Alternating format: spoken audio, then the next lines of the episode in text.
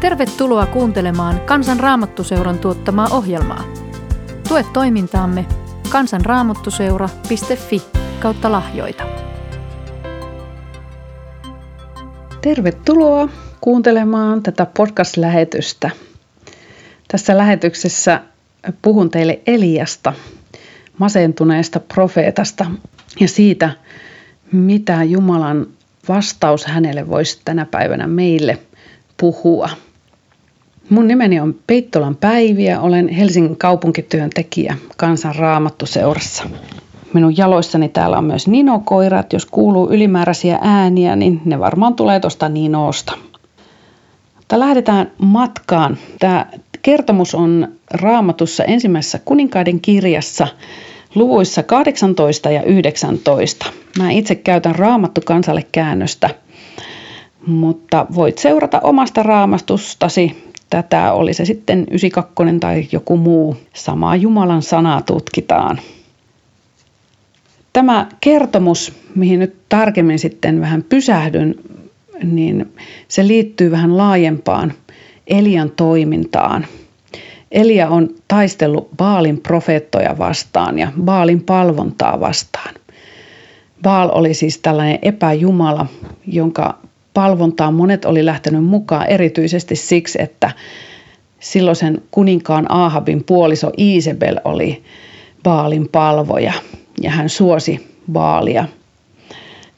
Ja kansa muutenkin oli jotenkin varmasti saanut vaikutteita niistä ympäröivistä kansoista ja alkanut sitten heidän tapo, tapojensa mukaisesti palvomaan baaleja ja mä oon ihmetyttänyt monta kertaa se, että miksi tässä raamatun kertomuksessa Eliasta, niin miksi Elia rukoilee kuivuutta? Miksi rukoilla jotain pahaa tapahtuvaksi ihmisille?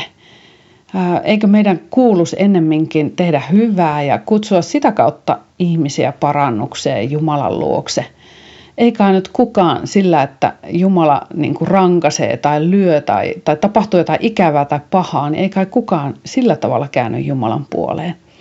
Ää, mutta sitten mulle selvisi, että Baalia, Baalin ajateltiin olevan sateen tekijä. Eli Baal oli sateen Jumala, joka antoi sen sateen, näin ihmiset usko. Ja siksi he rukoili Baalia, että saisi sadetta ja sitä kautta hyvän sadon ja toimeentulon. Mutta kun Elia rukoili kuivuutta, niin hän halusi sillä näyttää sen, että Baal ei ole se, joka antaa sateen. Baal ei ole se, jolta tulee kaikki hyvää, vaan se on Jumala, joka antaa sateen sekä hyville että pahoille, kaikille meille. Siksi hän rukoili kuivuuden – sitä kuivuutta kesti kolme vuotta. Silloin tuli aika sen kolmen vuoden jälkeen saattaa kansan sydän jälleen Jumalan puoleen. Ensin piti saada ihmiset kääntyä Jumalan puoleen. Sen jälkeen Elia pystyi rukoilemaan sateen takaisin. Käytiin tällainen taistelu Jumalan, Herran ja Baalin välillä. Se tapahtui Karmelin vuorella, jonne Elia kutsui koko kansan ja Baalin profeetat. Täällä raamatussa kerrotaan näin siitä. Elia astui koko kansan eteen ja sanoi, kuinka kauan te horjutte puolelta toiselle? Jos Herra on Jumala, seuratkaa häntä, mutta jos taas Baal, seuratkaa häntä. Kansa ei vastannut hänelle mitään. Silloin Elia sanoi kansalle, minä yksin olen jäljellä Herran profeetoista, mutta Baalin profeettoja on 450 miestä. Antakaa meille kaksi sonnimullikkaa. He saavat valita itselleen niistä toisen, paloitella sen ja panna kappaleet puiden päälle. Mutta he eivät saa sytyttää tulta. Minä valmistan toisen sonnin ja asetan sen puiden päälle, mutta en sytytä tulta. Huutakaa sitten Jumalanne nimeä ja minä huudan Herran nimeä. Se Jumala, joka vastaa tulella, on tosi Jumala. Koko kansa vastasi, niin on hyvä. Ja näin alkoi tällainen kilpailu Elian ja Baalin profeettojen välillä. Molemmat valmisti alttarin, ja sonnimullikat sinne. Ja Baalin profeetat ensin laittoi sen alttarin valmiiksi ja rukoili ja viilteli ihan itseään ja huusivat Baalia ja menivät hurmoksiin. Mitään ei tapahtunut. Sitten Elia. Oli Elian vuoro. Elia laitto alttarin tosiaan valmiiksi. Ja tässä sanotaan tässä raamatussa, että hän korjasi Herran alttarin, joka oli hajotettu.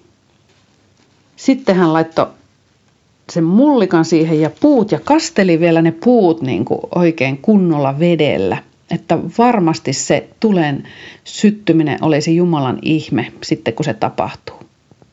Ja ruokauhrin aikana sitten Elia astui esiin ja sanoo, Herra Abrahamin, Iisakin ja Israelin Jumala, tulkoon tänä päivänä tiettäväksi, että sinä olet Jumala Israelissa ja että minä olen sinun palvelijasi ja että olen tehnyt kaiken tämän sinun käskysi mukaan. Ja kun Jumala, Elia pyysi Jumalaa vastaamaan, niin Jumala iski tuleen taivaasta ja se söi sekä puut, polttouhrin, kivet ja mulla ja nuoli veden, joka oli ojassa. Ja kun kansa näki tämän kaiken, niin he, silloin he huusivat, Herra on Jumala, Herra on Jumala, heittäytyen kasvoille maahan. Ja Elia otti kiinni, käski ottaa kiinni nämä Baalin profeetat ja hän surmasi heidät sinne. Ja sen jälkeen hän meni ja rukoili, että tulisi sade ja sade tuli. Valtava voitto. No niin, nyt on asia hoidettu. Varmaan näin ehkä Elia saattoi ajatella. No niin, nyt, nyt homma on hallussa. Kansa on saatu kääntymään Jumalan puoleen. Baalin profeetat on surmattu ja tämä koko Baal-ongelma on nyt ohitse. No niin, nyt alkaa ihan uudenlainen aika. Mutta eipäs alkanutkaan. Isabel, se kuninkaan puoliso, joka palveli näitä baaleja, hän vihastui. Hän antoi tappokäskyn Eliasta ja Elia pelästyi. Raamatussa sanotaan, että Elia nousi ja lähti matkaan pelastaakseen henkensä. Ja hän meni autiomaahan ja siellä tuli semmoisen pensaan luo ja istuutui sen juurelle ja toivoi itselleen kuolemaa. Sanoi, että jo riittää Herra, ota minun henkeni, sillä en ole isiäni parempi. Suurta voittoa seurasi valtava masennus. Se voitto ei ollutkaan tapahtunut tai toteuttanut sitä, mitä Elia oli ajatellut. Jotenkin se voitto ei ollutkaan täydellinen siinä mielessä, että, että sen jälkeen koko kansa olisi palvelu Herraa. Elia oli tehnyt kaikkensa ja siitä huolimatta edelleen se Iisebel oli siellä ja vainosi häntä. Ja hän ajatteli, että hän on ainoana enää jäljellä. Valtava yksinäisyys, valtava taakka siitä Jumalan tehtävästä, antamasta tehtävästä. Ja ihan mieletön masennus, ihan totaalinen uupumus, väsymys, kaikkien niiden taistelujen vuosien jälkeen, kun hän siellä oli ollut sen kuivuuden aikana itsekin ahdingossa, tosin Jumala hänestä piti hyvin huolta. Ja siellä autiomaassa Elisa, äh, anteeksi, Elia haluaa vain nukkua. Mutta enkeli tulee kaksi kertaa ja käskee syömään, että Elia jat- jaksaisi jatkaa matkaa. Meillekin voi tulla joskus väsymys ja masennus. Meidän ammatillinen itsetunto romahtaa. Tulee ruokahaluttomuus, ei tee mieli edes syödä, tekee mieli vaan nukkua. Raamatun henkilöt on kokenut ihan samanlaisia asioita kuin mitä mekin tänä päivänä koetaan. Tollasena hetkenä ei ole sanoja, ei ole rukouksia. Silloin on tarpeen olla vaan Jumala edessä, ihan hiljaa, ilman mitään vaatimuksia. Ja silloin Jumala palvelee meitä, niin kuin hän palveli Eliaa ja lähetti enkelinsä palvelee häntä. Ei tarvita mitään, saa vaan levätä, saa vaan olla. Ja kun Elia oli saanut tätä voimaa, niin hän sai jatkaa matkaansa sinne Horebille, minne hän oli menossa. Ja siellä Horebilla Elia meni luolaan ja oli siellä yötä. Ja siellä Jumala puhuu Elialle. Siellä hän oli valmis vuodattamaan sydämensä Jumala eteen. Hän sanoo näin, tai itse asiassa ensin Jumala kysyi tota Elialta. Horbilla Elia meni luolaan ja oli siellä yötä. Silloin hänelle tuli Herran sana ja Herra kysyi, mitä sinä täällä teet Elia? Hän vastasi, minä olen kiivailemalla kiivaillut Herran sotajoukkojen Jumalan puolesta, sillä israelilaiset ovat hylänneet sinun liittosi. He ovat hajottaneet sinun alttarisi ja tappaneet miekalla sinun profeettasi. Minä yksin olen jäänyt jäljelle, ja minuakin he etsivät riistääkseen minun henkeni. Tässä Jumala kysyy Elialta jo sen, minkä hän varmasti tiesi. Mutta hän, hän antoi Elialle mahdollisuuden itse sanottaa sen ongelmansa ja puhua Jumalalle.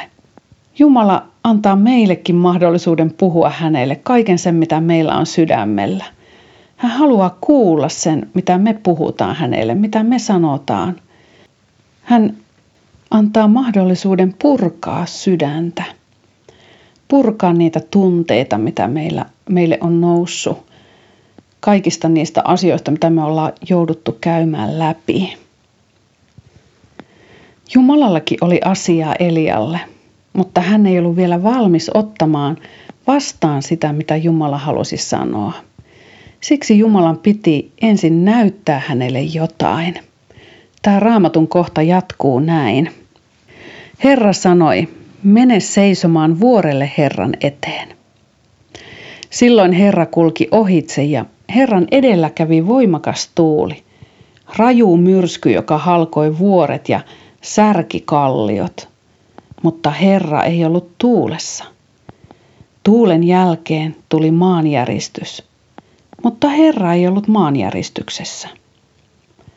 Maanjäristystä seurasi tuli, mutta Herra ei ollut tulessakaan. Tulen jälkeen kuului hiljainen kuiskaava ääni. Kun Elia kuuli sen, hän peitti kasvonsa viitallaan, meni ulos ja asettui luolan suulle. Silloin hän kuuli äänen, joka sanoi, mitä sinä täällä teet, Elia? Myrsky, maanjäristys, tuli, hiljainen humina. Elia oli puhunut kansalle suurten ja järisyttävien tekojen kanssa, kuivuuden ja tulen iskeytymisen taivaasta. Hän oli voimatekojen avulla väkisin puskenut kansan silmien eteen totuuden, jonka edessä saattoi sanoa vain, Herra on Jumala. Mutta miten pitkäaikaisia on tällaisten kokemusten vaikutukset? Muuttuuko kansan sydän? Jos ei ole muuta vaihtoehtoa kuin sanoa Herra on Jumala, pelosta, niin vaikuttaako se silloin sitä, että me rakastettaisiin vapaaehtoisesti Jumalaa? Näin ei käy. Jumala kuitenkin haluaa, että me vapaaehtoisesti rakastettaisiin häntä. Nyt Elia itse oli särkyneessä tilassa. Hän pystyi ottamaan vastaan vain sen, mikä tuli hiljaisessa huminassa. Laulussa sanotaan, että särkyneille on puhuttava hiljaa.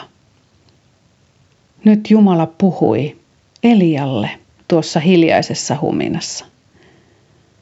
Samalla hänelle avautui jotain uutta Jumalasta. Elia oli saanut nähdä Jumalan voimakkaita tekoja. Ehkä hän odotti Jumalan jatkavan samaan malliin. Jumala kuitenkin näytti, ettei hän ole vuoret rikkovassa hirmumyrskyssä, mullistavassa maanjäristyksessä tai kaiken hävittävässä tulessa. Ne vain edeltävät häntä. Joskus tarvitaan suuria maanjäristyksiä ja mullistuksia herättelemään meitä. Me ollaan ehkä niin syvällä vieraiden jumalten palvonnassa. Me turvataan täysin väärin asioihin – palvotaan rahaa, mainetta ja menestystä, toisia ihmisiä tai omaa itseämme. Ja me ollaan unohdettu yksi ainoa oikea Jumala, jonka kädessä on koko meidän elämämme. Nämä mullistukset riisuu meitä vääristä jumalista, mutta Jumala itse ei ole noissa mullistuksissa. Hän on hiljaisessa huminassa, joka tulee niiden jälkeen. Sen voi ottaa särkynytkin vastaan. Hän tulee tavalla, joka ei pakota. Hän muuttaa meidän sydämemme hengellään ja rakkaudellaan, niin että me käännytään hänen puoleensa. Rakkaussuhde, jota Jumala haluaa, ei voi syntyä pakolla. Se syntyy vastarakkautena, kun me opitaan tuntemaan Jumalan rakkautta meitä kohtaan. Jumalan ääni on monesti hiljainen. Hän ei huuda. Ja tämä Jumalan ääni hukkuu helposti tämän maailman meluun. Otetaanko me aikaa Jumalan äänen kuuntelemiseen? Raamatun lukeminen ja rukous on myös kuuntelemista. Jumala ei puhu aina suuresti ja näkyvästi. Hän tekee työtään myös hienovaraisesti. Pyhä hengen yksi vertauskuva on kyyhkynen. Kyyhkynen on aivan erilainen lintu kuin esimerkiksi kotka. Vesi muokkaa kovat kivet sileiksi ajan kanssa. Rakkaus pehmittää sydämet ja eheyttää takaisin luottamukseen. Joskus se vie aikaa. Sen työ on hienovaraista.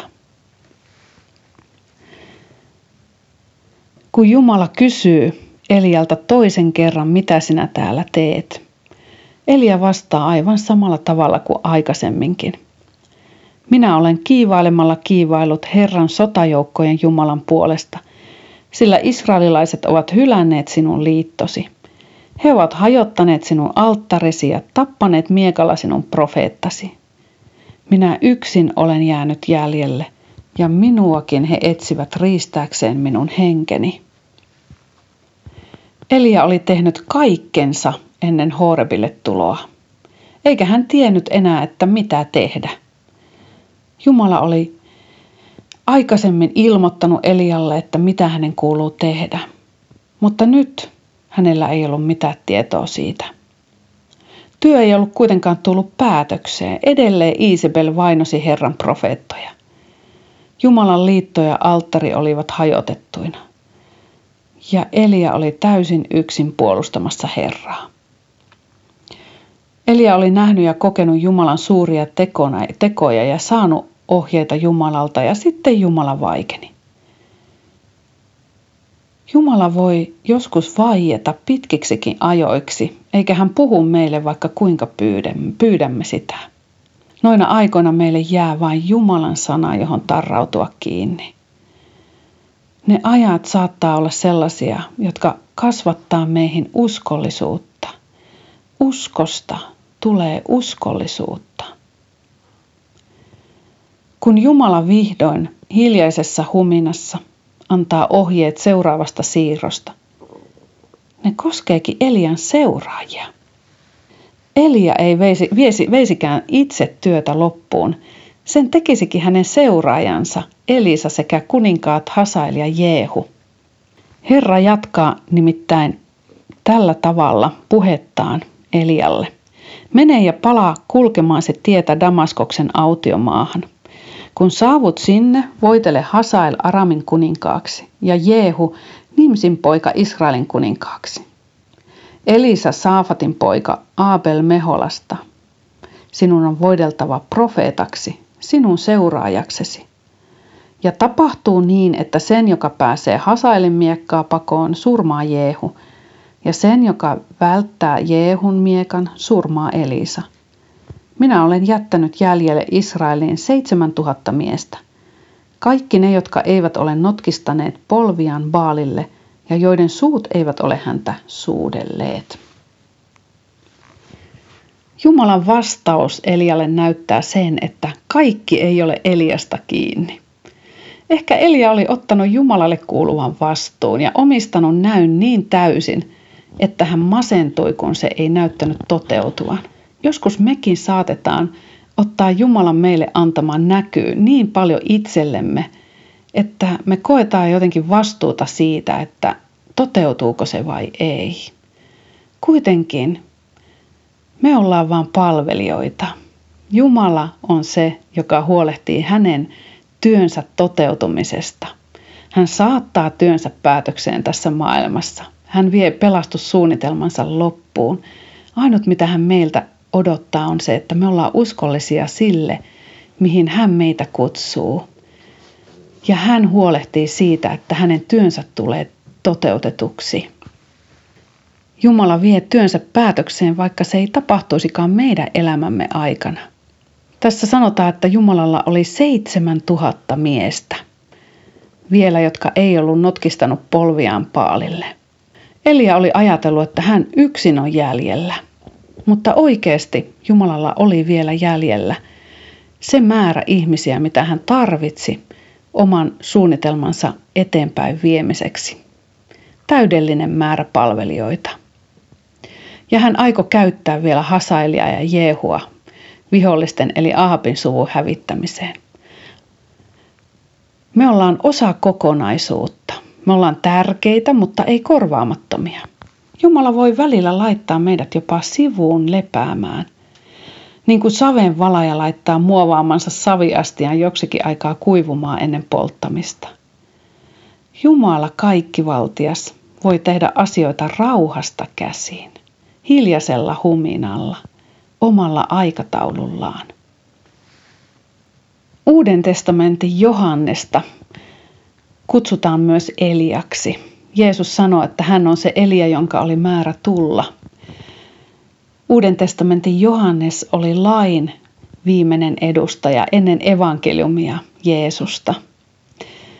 Vaikka Jumalan antama laki on itsessään hyvä, niin se ei muuttanut ihmistä. Se ei kyennyt, kyennyt eikä tänä päivänäkään kykene muuttamaan ihmistä. Laki on kuin myrsky ja maanjäristys ja tuli, joka edeltää Jumalan todellista tulemista. Vasta Jeesuksessa Jumala tuli luoksemme. Jeesus teki sen, mihin kansa ei ollut kyennyt. Hän täytti lain. Hän eli täydellisesti kuuliaisena Jumalalle ja otti lopulta kannettavakseen sen rangaistuksen, joka olisi kuulunut meille – Jumalan käskyt rikkoneille. Taivaaseen astuttua Jeesus lähetti henkensä, pyhän hengen, hiljaisen huminan asumaan meidän sydämissä. Jumalan pyhä henki tekee sen, mihin vanha liitto ei pystynyt. Pyhä henki muuttaa meidän sydämet rakastamaan Jumalaa. Uusi liitto alkaa hengen vuodatuksesta. Naahumin kirjassa, sen ensimmäisessä luvussa, on kuvaus Jumalan tuomioiden ajasta Niinivelle. Siinä sanotaan näin. Herra on pitkämielinen ja suuri voimassaan, mutta hän ei jätä rankaisematta. Myrskyssä ja raju ilmassa käy hänen tiensä. Pilvi on hänen jalkojensa tomu. Vuoret vapisevat hänen edessään, kukkulat sulavat. Hänen kasvojensa voimasta järkkyvät maa, maan piiri ja kaikki sen asukkaat. Hänen vihastuksensa purkautuu kuin tuli ja kalliot halkeilevat hänen edessään. Tämä kuvaus tuomiosta kuulostaa kovin samanlaiselta kuin se, mikä edelsi hiljasta huminaa. Myrsky, maanjäristys, tuli. Elia puhutteli Jumalaa sotajoukkojen Jumalana. Hän luultavasti odotti, että Jumala tekisi asialle jotain – että hän voimallisella tavalla tuhoaisi vihollisensa. Ihminen odottaa, että Jumala kostaa heti, mutta Jumalalla on toisenlainen taktiikka. Hän on pitkämielinen. Vielä ei ollut tuomioiden aika. Jumala tulisi ensin ihan toisella tavalla. Hiljaisesti, nöyränä Nasaretin miehenä, joka ei murskaa vihollisiaan, vaan suostuu kärsimykseen ja kuolemaan ristillä. Hän tekee sen sovittaakseen kaikkien Jumalan vihollistenkin synnit. Jumalan sydän ei ole tuomioissa, niin kuin se ei ollut rajuilmassakaan. Jumalan tahto ei ole ensisijaisesti tuomita maailmaa, saatika tuhota sitä. Jeesus sanoi, ettei hän ole tullut tuomitsemaan maailmaa, vaan pelastamaan sen. Herra tahtoo, että kaikki ihmiset pelastuisivat ja tulisivat tuntemaan totuuden. Siksi hän on kärsivällinen. Hän antaa aikaa ja tekee hiljasta työtään maailmassa. Jumala kutsuu rakkaudellaan ja vetää puolensa uskollisuudellaan. Kerran vielä tulee tuomioidenkin aika, ei vaan Israelille tai Niiniveelle, vaan koko sille maailmalle, joka on hylännyt Kristuksen. Sitä ennen evankeliumi julistetaan kaikille, kaikkialla maailmassa. Sitten kun todistus on saavuttanut kaikki ihmiset, niin toiset on ottanut sen vastaan ja toiset on hylännyt sen. Kenties silloin pahuuskin on saavuttanut huippunsa niin kuin Sodomassa kerran. Ja silloin tulee tuomioidenkin aika. Jeesus tulee kerran tuomitsemaan kaikki ihmiset. Mutta hän ei tuomitse niitä, jotka on jo tässä ajassa ottanut sen vapautuksen tuomiosta vastaan, mitä hän tarjoaa. Naahumin sana jatkuu, hyvä on Herra, turvapaikka ahdistuksen päivänä. Hän tuntee ne, jotka häneen luottavat. Tuomiot eivät kosketa Jumalan omia. Elia ei saanut nähdä Ahabin suvun ja sitä myötä Baalin palvonnan kukistumista. Mutta hänelle annettiin siitä lupaus. Ahabin suvun kukistuminen oli lopulta kuitenkin sekin vain osavoitto siinä taistelussa, joka ei koskaan lakkaa niin kauan kuin ihmiskunta on synnin vallassa ja paholaisen manipuloitavana. Jumalan valitun kansankin sydän kääntyi yhä uudelleen palvelemaan vieraita jumalia. Jesaja 61, 1-3 kuvaa Messiaan tehtävän kuvaa. Messiaan kutsumusnäkyä. Jeesus itse asiassa lainasi tätä kohtaa aloittaessaan julkisen toimintansa, kun hän kerran puhui synagogassa. Herran henki on minun päälläni, sillä Herra on voidellut minut julistamaan ilosanomaa nöyrille. Hän on lähettänyt minut sitomaan särjettyjä sydämiä, julistamaan vangituille vapautusta ja kahlituille kahleiden kirpoamista, julistamaan Herran suosion vuotta. Tähän asti Jeesus lainasi tätä kohtaa, mutta se jatkuu vielä. Ja meidän Jumalamme koston päivää. Hän on lähettänyt minut lohduttamaan kaikkia murheellisia, panemaan Sionin murheellisten päähän juhlapäähineen tuhkan sijaan, antamaan heille iloöljyä murheen sijaan ja ylistyksen viitan masentuneen hengen sijaan. Ja heitä kutsutaan vanhurskauden tammiksi, Herran istutukseksi hänen kirkkautensa ilmoittamiseksi. Jeesus lainasi siis vain tätä alkuosaa tästä – hänen ensimmäisen tulonsa aikana koski vain alkuosaa. Kerran hän tulee toisen kerran maan päälle. Tällä kertaa kuninkaana hävittämään pahan. Hän toimittaa silloin koston, joka kuuluu yksin Jumalalle, ei koskaan ihmisille. Hän tekee sen oikeuden mukaan, sillä hänessä ei ole vääryyttä. Ja silloin oikeus astuu voimaan ja Jumalan omat saavat lohdutuksen – Masennus ja murhe väistyvät. Tilalle tulee ilo ja ylistys. Elia ei saanut kuulla tästä lohdutuksesta ja Jumalan lopullisesta voitosta, mutta se on ilmoitettu meille profeetta Jesajan kautta. Saakoon se lohduttaa meitä. Me tiedämme, miten kirja päättyy. Se päättyy hyvin. Näin sanoi evankelista Billy Graham – sitä ennen Kristus jatkaa meidän seurakuntansa ruuminsa jäsenten kautta tehtäväänsä. Hän julistaa ilosanomaa nöyrille, sitoo särjettyjä sydämiä ja julistaa vapautusta synnin kahlitsemille. Herran suosion vuosi on nyt. Nyt on armon vuosi.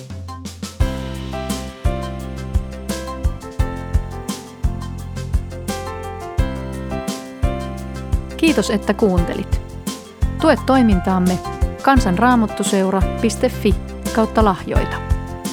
Siunausta päivääsi.